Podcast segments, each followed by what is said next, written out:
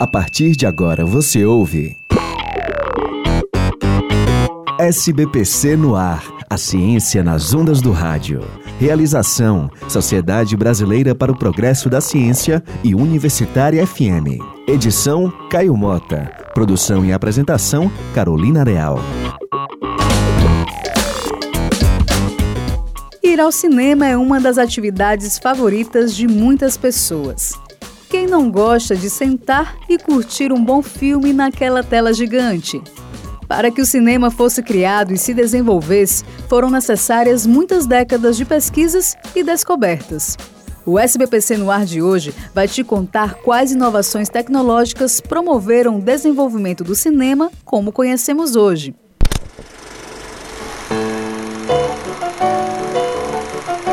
O cinema começa a surgir no final da década de 1890, mas existe certa dúvida sobre quem são os primeiros realizadores. Quem nos explica esse dilema é Samuel Brasileiro, diretor, roteirista e coordenador da Escola de Audiovisual do Centro Cultural do Grande Bom Jardim. A gente, quando pensa de fato quando surgiu o cinema, quem inventou o cinema, né? A gente tem as respostas, é, vamos dizer, oficiais, né? Institucionais mas a gente sabe que na verdade o cinema ele é o resultado é, de toda uma era de invenções né, e de descobertas que, que eram feitas principalmente no final do, do século XIX. Né? A versão mais conhecida é que o cinema foi criado em 1895 pelos irmãos Auguste e Louis Lumière, com a invenção do cinematógrafo, um aparelho capaz de capturar e projetar imagens.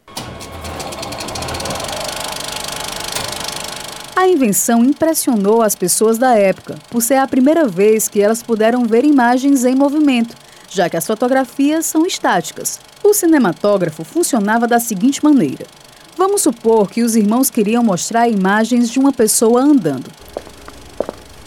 Então eles tiravam várias fotos seguidas da pessoa andando, e quando essas fotos eram colocadas no cinematógrafo, o equipamento exibia essas fotos em sequência e bem rapidamente, possibilitando que as pessoas vissem o movimento. Essa lógica é a mesma utilizada até hoje. Um vídeo desses que gravamos com o celular não é nada mais que uma grande sequência de fotografias. São 24 fotos exibidas em um segundo. Tão rápido que não conseguimos perceber que são só imagens.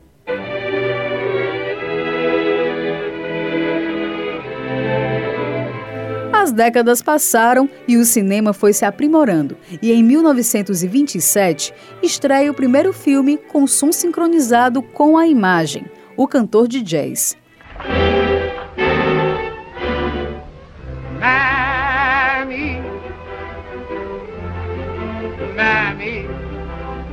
The sunshine beats, the sunshine wet, but I know where the sunshine's best.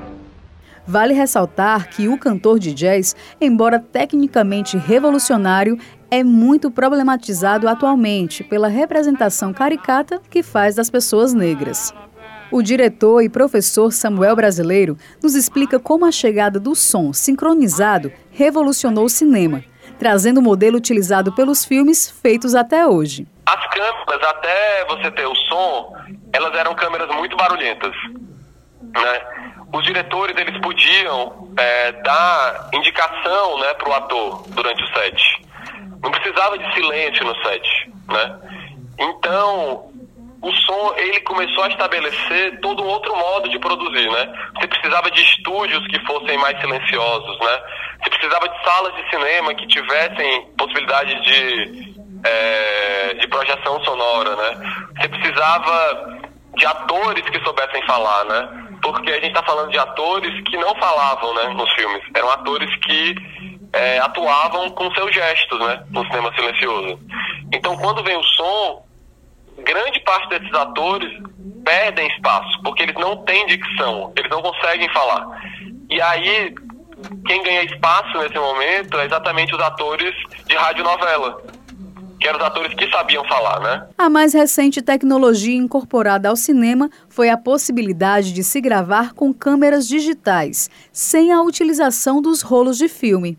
Nas câmeras tradicionais, a luz era captada e as imagens que estivessem na frente da lente eram gravadas no filme, uma película fina e feita de celulose. Se algo acontecesse com ela, tudo que estava gravado se perdia. A chegada das câmeras digitais trouxe melhor qualidade de imagem e som e possibilitou também o salvamento dos arquivos em cartões de memória, garantindo maior segurança do material. E olha que isso foi só um pouco da história das tecnologias que revolucionaram o cinema. O SBPC no ar de hoje fica por aqui.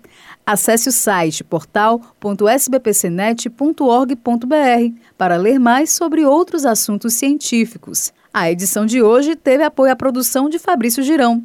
Até o próximo programa. Você ouviu SBPC no ar, a ciência nas ondas do rádio. Realização: Sociedade Brasileira para o Progresso da Ciência e Universitária FM. Edição: Caio Mota. Produção e apresentação: Carolina Real.